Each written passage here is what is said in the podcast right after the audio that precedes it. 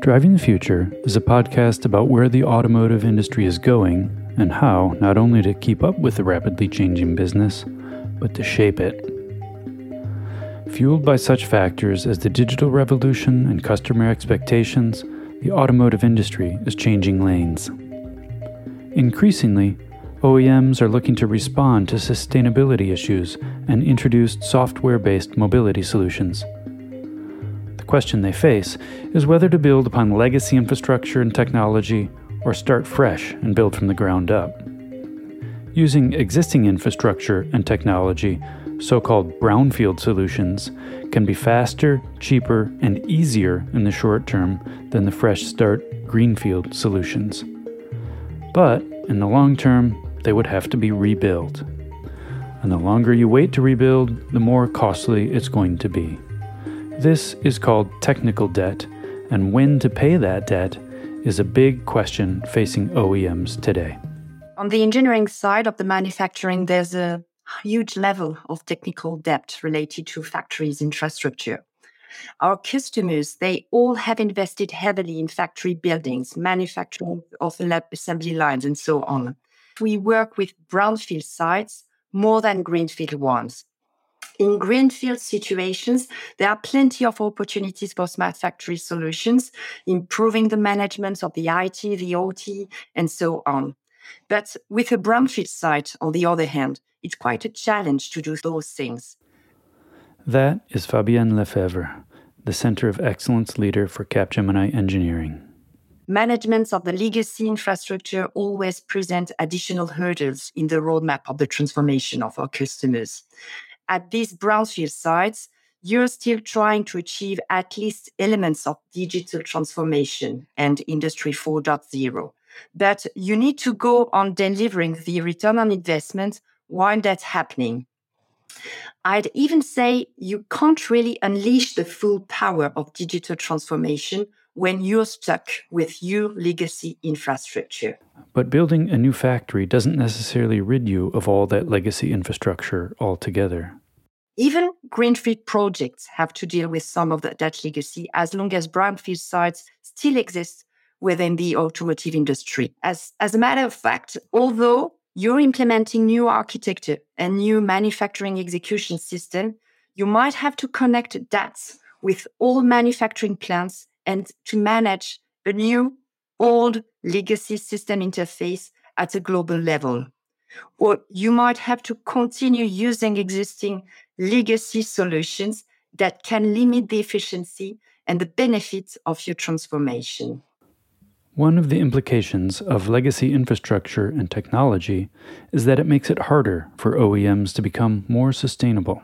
Frank Wamis, a global account executive at Capgemini, explains. We know that particularly in the automotive industry, they're very heavily scrutinized on the impact that they have on uh, the environmental uh, situation. And one of the things that, of course, they want to achieve is, is being net zero as soon as possible. But if you have all your infrastructure running uh, on your uh, on your sites, not able to share workloads, perhaps have even way more uh, as what we call iron running than what you should have, then of course this will also not help, and your I T footprint or your, your C O two footprint will also be high. So actually, indeed, looking from a different perspective towards this this infrastructure renewal, uh, From an, from an application renewal point of view, but also with in mind the future technologies and sustainability, then you were you are really uh, taking the right uh, step ahead. But it, but it's very difficult because, as you said, you have to deal with brownfields that you cannot just you know switch over overnight towards new situations. This environmental impact of the legacy versus new question doesn't only apply to the manufacturing process, but to vehicles themselves and the infrastructure needed to keep them on the road. Despite the shift towards E Vs, we, we still need to continue leveraging the investments in the uh, thermal I C engine, partly uh, because consumers will keep using I C E vehicles for a long time uh, to come, uh, in some regions at least, uh, such as others than the European Union. We we have some interesting engineering solutions in this area. Uh, one could be H two burn, which enables an I C E to burn hydrogen. In that way, the only emissions from combustion are mainly water and hot air. But this type of options is worth considering because it means that you can work, move towards a more sustainable future while looking after your existing investments and maintaining it. For example, uh, despite the shift towards software-defined vehicles, there will be cars driving around with monolithic legacy architecture. So there will be on the road two generations of architecture at the same time, which raises for our customers some big, big questions. Yeah, and can you imagine, eh, Fabienne, indeed, that you have to make sure that you have your talents and your knowledge on those different architectures always in place. So that also will bring, I think, a lot of costs sometimes with it as well. This leaves automakers with two options, either a complete rip and replace or to make the changes in a slower, phased approach. We can, in fact, either help the customer replace their existing P L M solutions with another one, or we can find new ways to use an existing solution. This is exactly what we aim at through our P L M LAMs. If a customer chooses to replace, we aim to use as much as we can of the sales solutions as far as possible to minimize the investments. On the other hand, if they prefer to stay with their existing solutions, then we can take advantage of its A P Is to imitate as far as possible what could be done with a new solution. There isn't, in fact, a single right answer there. We need to adapt to each customers. We talk to each business about what his needs are and advise the best strategy based on those specific requirements. But either way, the objective is always to minimize the investment required to achieve that customer's digital continuity goals in the right time frame with the right outcomes as well. Frank continues. I think the, the, the automotive industry has always been an industry where, of course, new models come in. You have to make sure that the, the, the new, new models can be maintained, but it was always a hardware question. So how do I make sure that I actually have enough of my old material in stock so that in the future, if something goes wrong with the car, you know, you can actually change it. Now we are able, uh, in the future as well, of course, with over-the-air updates, we can deploy new software continuously. But how do I now make sure that it's always deployed towards the right car? Do I, uh, am I able to actually uh, maintain and, and register what the old versions is? And I think that question makes it much more uh, uh, interesting. And uh, to Fabienne's point, you know, P L M has become so instrumental in order to actually start managing this, but uh, but it definitely uh, has a has a lot of attention in the in the automotive market right now. No matter how many optimizations there are, however, legacy technology will place limitations on transformation. Fabienne explains. Car makers, they have a huge and complex burden of the existing legacy I T, O T assets uh, in brownfield plants, and that burden clearly limits their flexibility and agility. And they need to find ways to evolve the architecture of both the data platform and manufacturing lines to make them scalable, flexible, and future-proofed so that they can really reuse and leverage to the maximum level the investment they've done. They need to enable simple and fast integration of scope and technology changes. O E Ms need to make sure they have an integration layer that allows them to develop front-end or in-car solutions based on new technologies such as A I, but without having to compromise the back-end. That requires an investment in integration, or you start investing really in how do I then, in a phase process, uh, actually get rid of the, of the leg- legacy application. I think it really is the ones that become masterful in either that integration layer or having a very aggressive uh, phase out of their legacy, those will be winners in the marketplace. But again, here you see that the investments that have been done in the past in the legacy application are so immense uh, that whilst also so much investments have to be done in the car development, in the software in the car development, et cetera, I see that it not always gets the right level of attention or the right priority of some of our clients to actually start uh, getting rid of that legacy. There are implications for managing data and having the correct data architecture. Infrastructure renewal and application modernization are two things that companies to become more agile uh, towards the future. It all comes down to what is the data model underlying it. And one of the complexities that I see within automotives, uh, and, and there's almost no exception on it, is that they have so many different applications from the past, also driven a bit from the culture within the automotive industry that you would build everything yourself, that there is no coherent data model underneath it. Data is becoming even so much more important because it's no longer only data in the enterprise functions, but it is in the convergence from the data in the car with the back office, where the need for the quality of your data uh, uh, architecture actually becomes even more important. Regarding the addition of mixed generation intelligence into existing equipment, there's a question of whether that's simply a quick fix or if it can be a long-term solution and how O E Ms can get started with it. You can already start with a lot of things. And actually, it could also be as an accelerator. For instance, think about A R headsets or goggles uh, to make people more uh, efficient and make them augmented operators. Uh, I recently saw a startup that basically uses cameras where they track uh, whether all uh, uh, activities that a operator needs to perform on the car, whether that actually was already done. Uh, we already have working applications where uh, on a tray where all the different components that needs to be uh, introduced uh, actually is scanned so that they can see whether all the material is there before it's brought to the production line. Because uh, most of the time, you know, somebody forgets something and then it takes a lot of time to uh, to revisit, and actually it takes a slowdown into the production line. So a lot of, you know, visual inspection, uh, enhancement of people, making them smarter with A R, et cetera, is definitely something which is already in uh, in the venu- ma- manufacturing sites and can actually be increased. The interesting part, of course, is the more you want to uh, bring those kind of technologies in, you can tie that into the discussion with the manufacturing uh, director to say, okay, but we, we can actually take it to the next level if you also allow me to do some other things. Yeah. So we actually deliberately uh, at our clients, for instance, talk about smart factory initiatives, which are extremely pragmatic.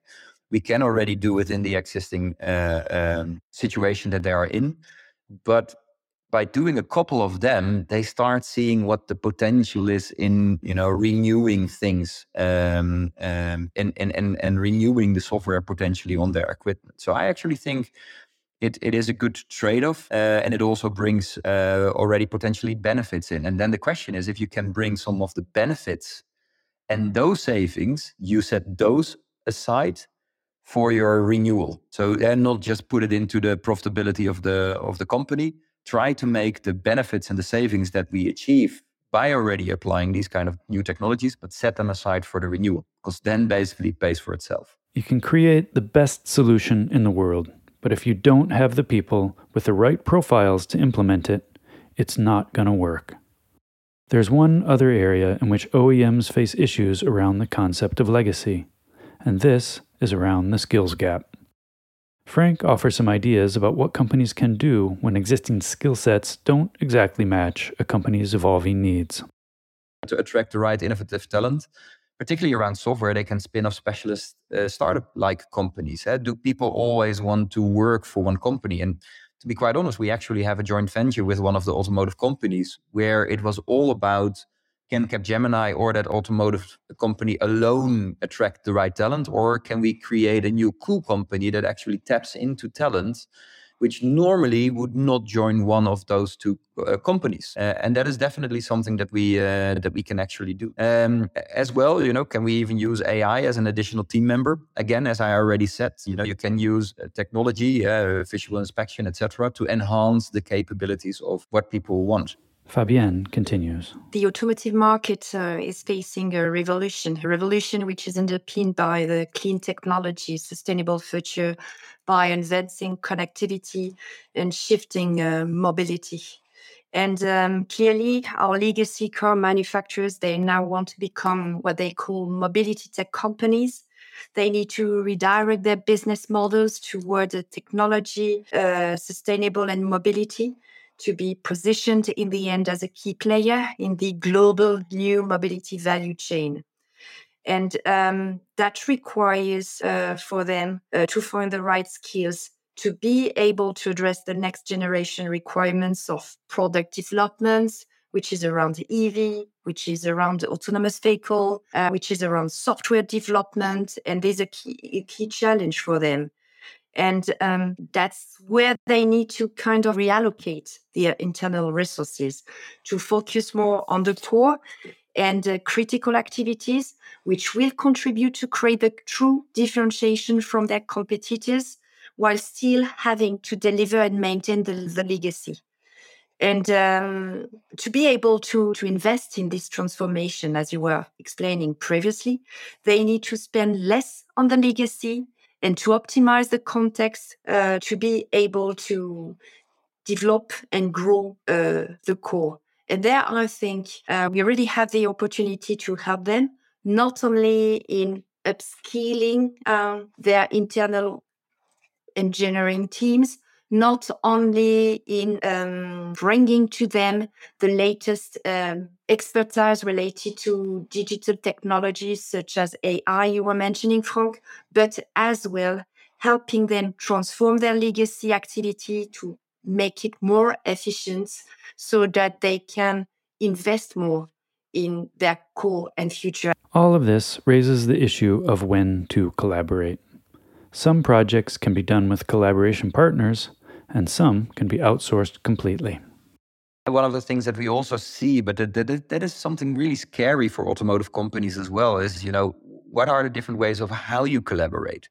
Because, of course, collaboration could be, you know, traditional form of outsourcing where you basically said, okay, you know, just, you know, somebody else is going to do that work. That's something that we definitely saw uh, traditionally in the enterprise uh, in the enterprise software. But now you can also think about, you know, can we create a app development platform where actually others are going to build on top of the platform that we provide? So we don't have to build anything anymore, but actually others are going to build on behalf of us. So think about sharing data with third-party software companies, helping them to provide in-car services via an app store. I don't have to provide all the services. Somebody else can do it. And, and perhaps also in co-partition with competitors and operating systems. And what we now see is that certain companies don't buy, uh, build their own uh, uh, car software anymore. If, for instance, they rely on uh, the Apple in CarPlay. And uh, I don't know if you have seen it, but with the latest, uh, uh, the last uh, app, uh, or sorry, last Apple uh, keynote, uh, the, the new software that they showed where actually Apple can integrate completely all the experiences from the phone into the display on the car is a very good example of that. But it requires a shift away from that legacy mindset. We see that the car is not so much only the thing that people are procuring, but potentially it's much more the services that comes around the car. The size and the completeness of the ecosystem may become the real differentiator. You know, we ex- and therefore we also expect automa- automakers to start allowing or even welcoming third-party software inside the vehicle. So that will be a very interesting uh development to see go forward on what are the companies that still want to develop everything themselves or are going to rely more on that collaboration ecosystem. Fabienne continues. We've seen then partnering with hyperscalers and startups to be able to create new revenue streams by offering new services. Uh, they are all clearly uh, trying to radically change mindsets and uh, how they operate to create value. Uh, all about today, um, about customer centricity, content and data centricity. It's about shifting to a product life-centric mindset, as you were explaining previously, uh, thanks to the upgrade. It's considering the full vehicle lifetime in their business model and business case. Uh, all that supported by agility, uh, rapid iteration, innovations in the, in the services, in the features developments. So I think that um, they've already engaged, I would say, deeply in this transformation and um, um, nevertheless still have to manage the legacy. Amidst all these changes, Frank suggests there are three core things an automaker should keep as core. One is, of course, what is now the experience that you want to bring? What are the new business models? You, you need to think about where are we going to? That's something that, you know, I would not rely to a consulting firm to determine for you. That is something that should be your core business. The second thing is strengthen your architecture capabilities. It is all about having the ability to look from an enterprise architecture perspective, but then can drill it down to the right solution architecture. And I think the companies that actually really invest in that, give that the right priority within uh, their organization, will be the winners, will be the ones that actually can get rid of the legacy and move forward in uh, in the renewal. And third, and that comes a bit to the last topic that we discussed, is perhaps new vendor enablement managers, you know, who are the ones that really can start building partnerships with the ecosystem in order that you actually can leverage the best and you keep it in an integrated way still. I think th- those are the three um, role uh, types of uh, competencies that I uh, wished to see in a very successful automotive company. Thanks for listening to this episode of Driving the Future. A big thank you to our guests, Frank Wamis and Fabienne Lefebvre.